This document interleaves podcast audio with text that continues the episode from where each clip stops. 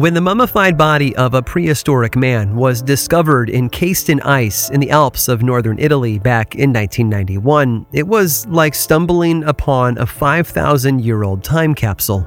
Along with his remarkably preserved body, the Iceman also introduced researchers to well preserved examples of prehistoric clothing, weapons, and tools.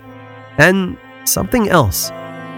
It was a lump of organic matter about the size of a walnut that had been strung onto a leather strap to keep it safe.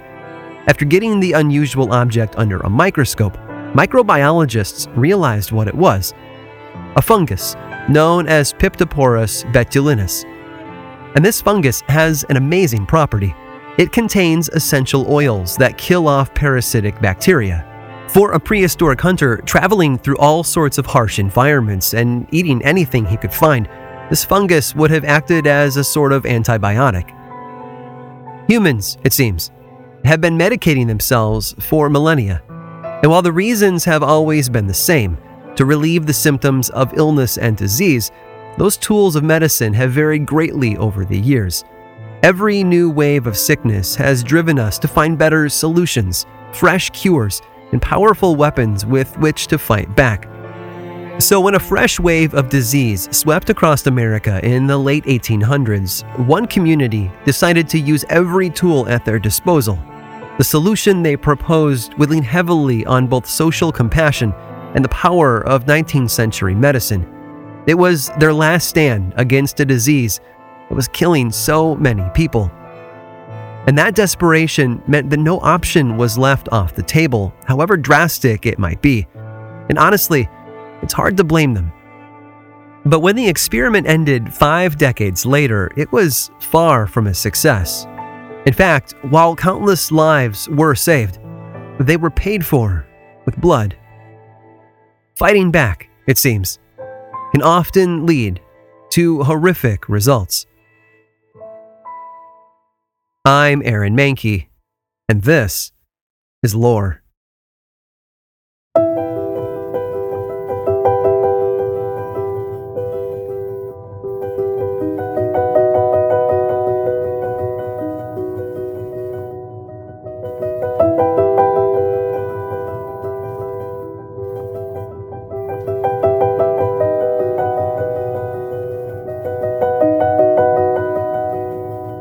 They called it the White Plague.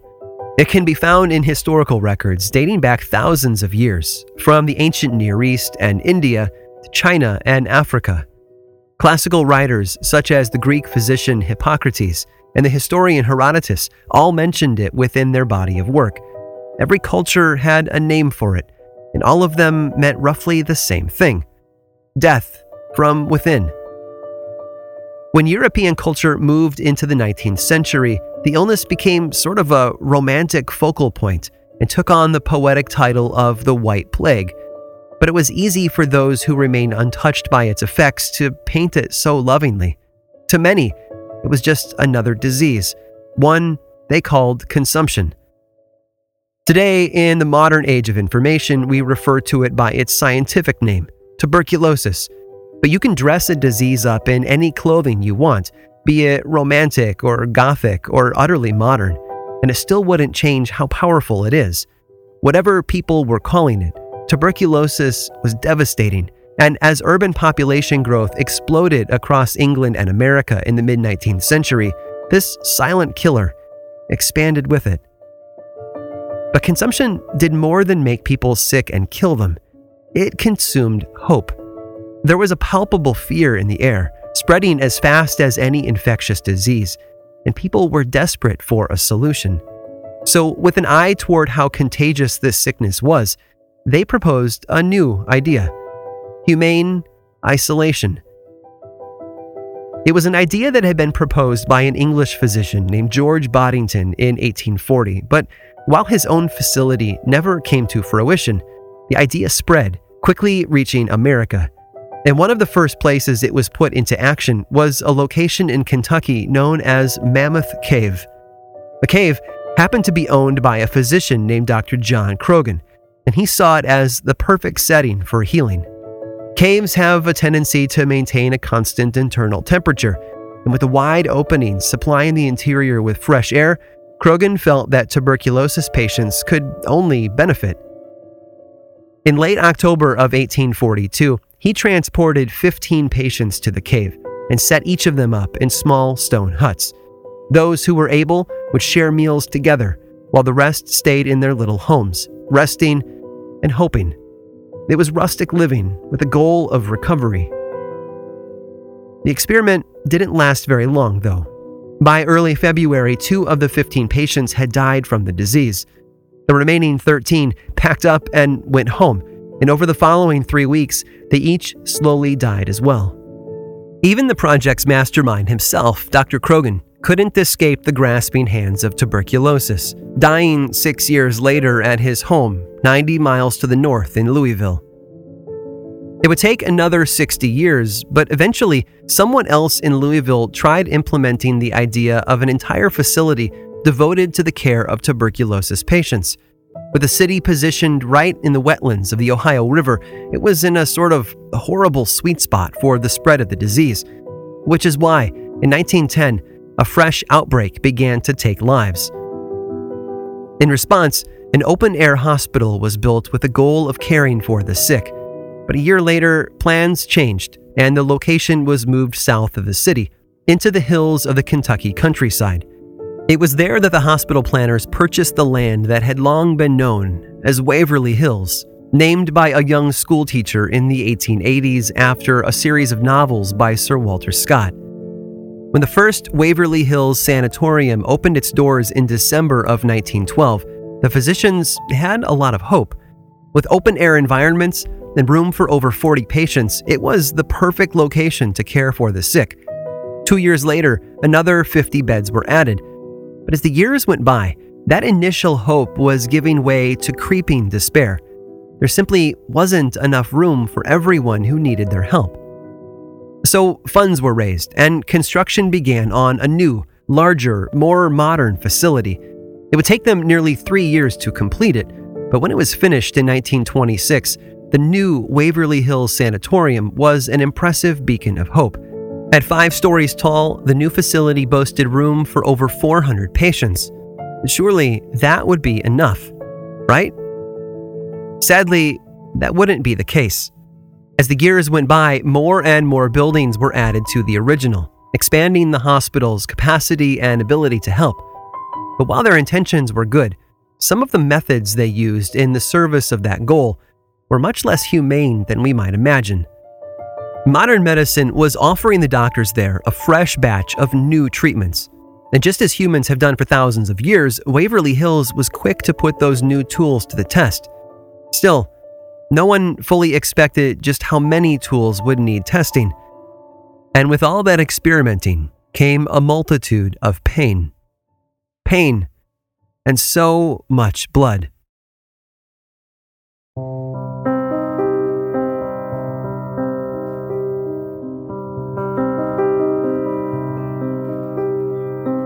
In the 1920s, our understanding of tuberculosis was far from complete. People understood it correctly as an infectious disease and that it focused on the lungs in most patients. But as far as treating it went, well, the medical profession was still in the dark. What they were fully aware of, though, was the destructive path the disease carved through each new victim. The infection would set off a chain reaction inside the body of each patient.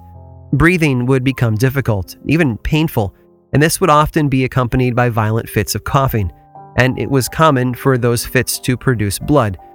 As you might expect from any sort of infection in the body, fever was also common, as was digestive issues. It was the weight loss and fatigue that earned the disease the common name of consumption, and it was also the most visible sign that caretakers could see. Tuberculosis was clearly gaining ground if the sick person was withering away day after day. In the age before x rays and MRIs, it was hard to argue with proof you could see with your own two eyes. And this, of course, was at the root of the New England vampire panic, which spanned the century between the 1790s and the 1890s, all built on the unusual belief that families and communities were plagued by this wasting disease were actually victims of dark forces feeding on them from the grave. Stop and think about that for a moment. Tuberculosis was such a devastating disease that supernatural folklore was a natural lens to view it through. Thankfully, as the 20th century picked up steam, so too did modern medical science. There were new ideas about what caused the sickness to spread, and with them came possible new solutions for the infected. For the first time, people had ways of fighting back. At the ground level, the spread of the disease needed to be stopped, so patients were isolated in places like Waverly Hills Sanatorium. No matter a person's age or place in life, once they were diagnosed with the disease, they were removed from society. Families were often pulled apart, with a parent or child taken away from the rest of their loved ones and kept in isolation. It was also believed that fresh air and sunlight could be effective against the disease. And after all, that's why Waverly Hills and so many other sanatoriums like it were built high up in elevated places. Because of this, patients would be left to sit for hours inside open air sunrooms, which admittedly sounds great if the weather is 75 and breezy, but this practice was maintained even in the dead of winter. The Waverly Hills physicians weren't content to let the fresh air of the Kentucky hillside do all the work for them, though. Patients who didn't recover fast enough were often left at the mercy of new, experimental techniques that were born out of noble intentions but carried horrible prices. And almost all of them began with the lungs. One of the ideas wasn't actually new.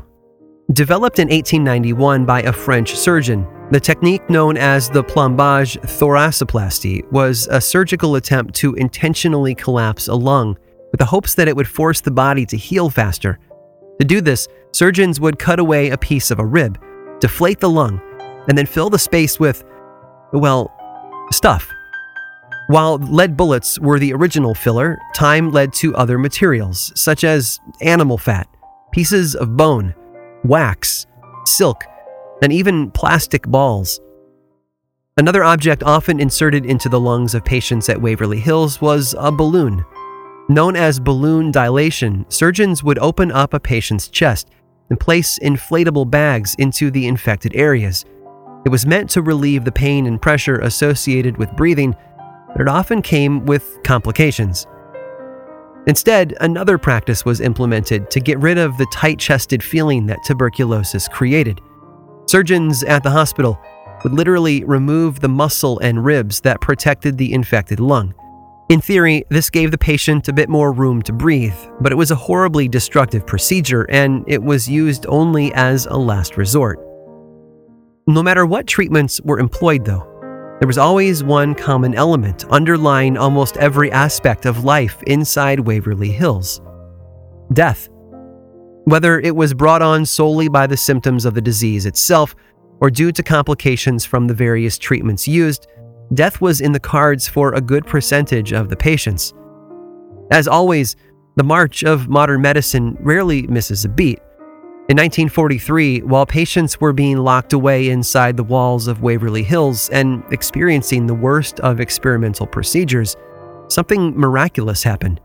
An antibacterial treatment was discovered with the potential to cure a number of bacterial infections, and one of those was tuberculosis. As a result, the number of new TB cases began to dwindle year after year. By 1961, the total population of sick had dropped to a level that simply didn't make sense to house in a massive facility like Waverly Hills, and so the patients were moved and the doors were closed. Like a lot of very large buildings, the facility experienced a second life. Waverly Hills became Woodhaven Geriatric Center, but that closed two decades later. Since then, the property has bounced around from owner to owner like a sort of real estate version of hot potato. But if the stories are true, the building is far from empty.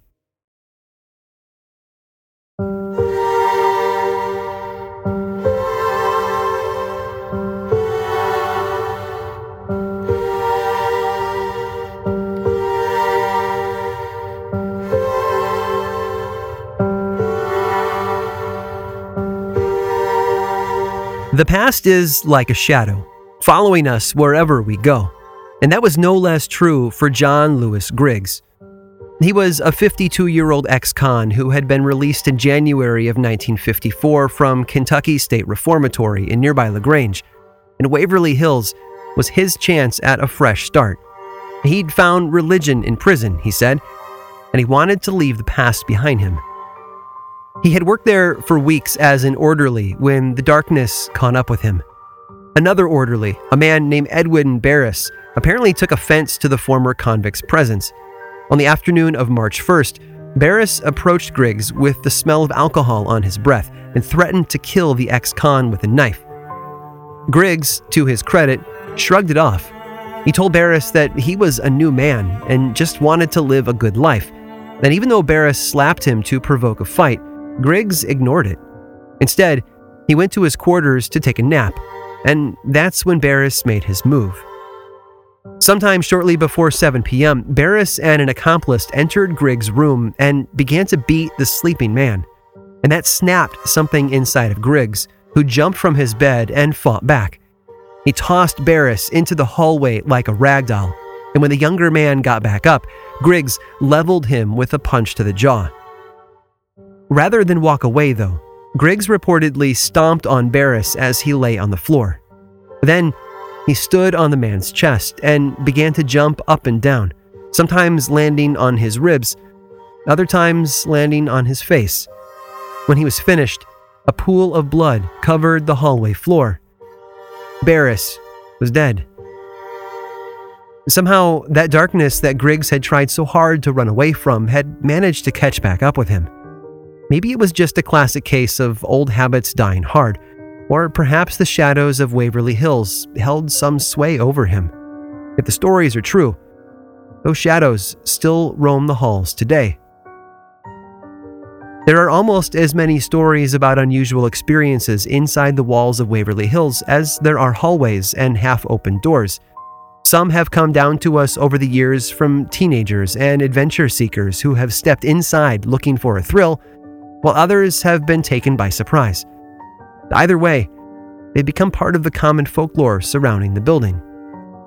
Visitors to Waverly Hills have reported things that might sound at home inside any other supposedly haunted location. Doors that seem to swing shut on their own, the echo of voices from distant parts of the hospital, the sound of children on the playground, screaming with laughter, or something else.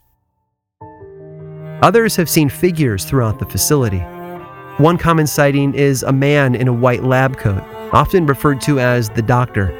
He's been seen in the dining hall and is sometimes accompanied by the smell of freshly baked bread or other food. And like many other abandoned hospitals, there are tales of a ghostly child who wanders from room to room. Many visitors claim to have witnessed the spirit of an elderly woman walking the halls. Her wrists are said to be chained together, with blood dripping from her hands and she calls out to them, begging for help. The most frightening visions, by far, though, have been the ones with the least amount of detail. Many visitors have seen what can only be described as shadow people, dark clouds that move like humans across open doorways and around the corners at the ends of halls. These shadowy figures almost seem to crawl, sometimes on the walls, sometimes on the ceiling.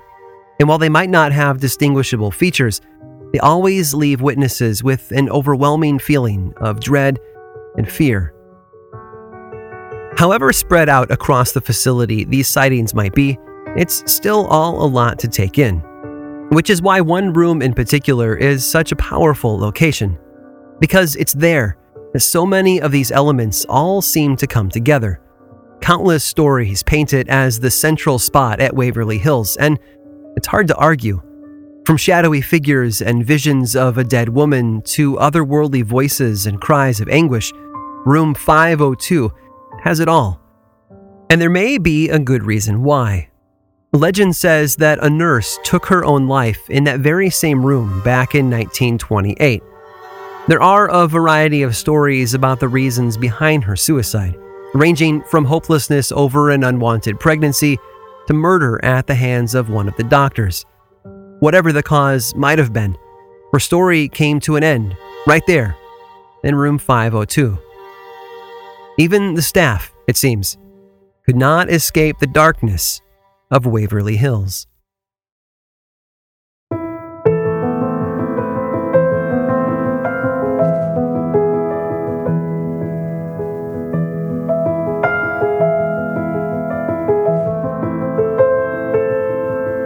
Today, we've pushed tuberculosis into the corner, along with other infectious diseases. But it's not gone, and we would be foolish to assume so. In fact, TB is still an active killer in places like sub Saharan Africa, India, and Asia. And thanks to nearly a century of exposure to antibiotics, TB has started to mutate, becoming even harder to treat. To most, though, tuberculosis is a distant memory something much of the Western world never really stops to consider, let alone fear. And yet, its effects have altered history. For example, some people have made the case that without tuberculosis, we most likely wouldn't have the darkness of Edgar Allan Poe, whose mother and wife were both taken from him by the disease. And it was his pain that fueled his art. Heck, without an outbreak of tuberculosis in Exeter, Rhode Island back in the 1890s, we might not even have Bram Stoker's Dracula. Tragedy has always inspired people to rise above the shadows and aim for something higher. Maybe that's the silver lining beneath the dark cloud of TB. But it also took countless lives. At Waverly Hills alone, some people have proposed that the total number of deaths exceeded 60,000, but there are no records to back up that claim. We do know that hundreds died each year, some from the treatments they voluntarily underwent, and others from the illness itself. They were taken up to the heights of the Kentucky countryside and then just withered away. One more detail there's a large tunnel that runs from the foot of the hill to the facility up top. When it was constructed in 1926, the tunnel's original purpose was to serve as a ventilation shaft for the boilers down below. There was even a small track system installed to allow for supplies to be transported up the shaft rather than forcing deliveries to make the trek on foot.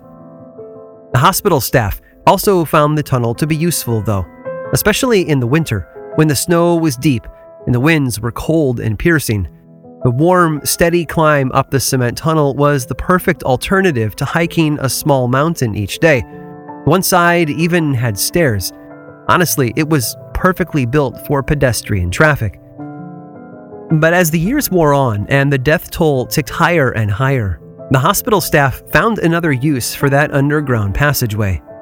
You see, along with fresh air and sunlight, the physicians at Waverly Hills believed their patients needed hope and positive attitudes to truly heal. The last thing a patient needed to see from their window was the corpse of a friend being carried away. So the ventilation tunnel took on new life as a highway for the dead. Rather than carry the corpses of TB victims out the front or back door, where the still living might happen to see them, each new body was wrapped up and taken deep beneath the facility.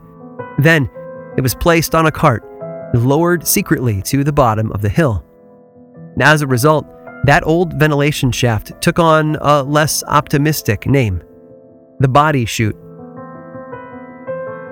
The real story of Waverly Hills isn't one of haunted hallways and paranormal investigations. It's a tale of suffering, death, isolation, and hopelessness. And that's what makes it a place of darkness more than anything else. I get it, trust me. Over the years, the facility has played host to countless sightings and unexplainable events. It's attractive in a dark and gloomy sort of way. But in the end, whether or not we believe those stories takes the backseat to a much larger truth. We, as human beings, are very good at creating darkness. And then we have to find a way to live with it.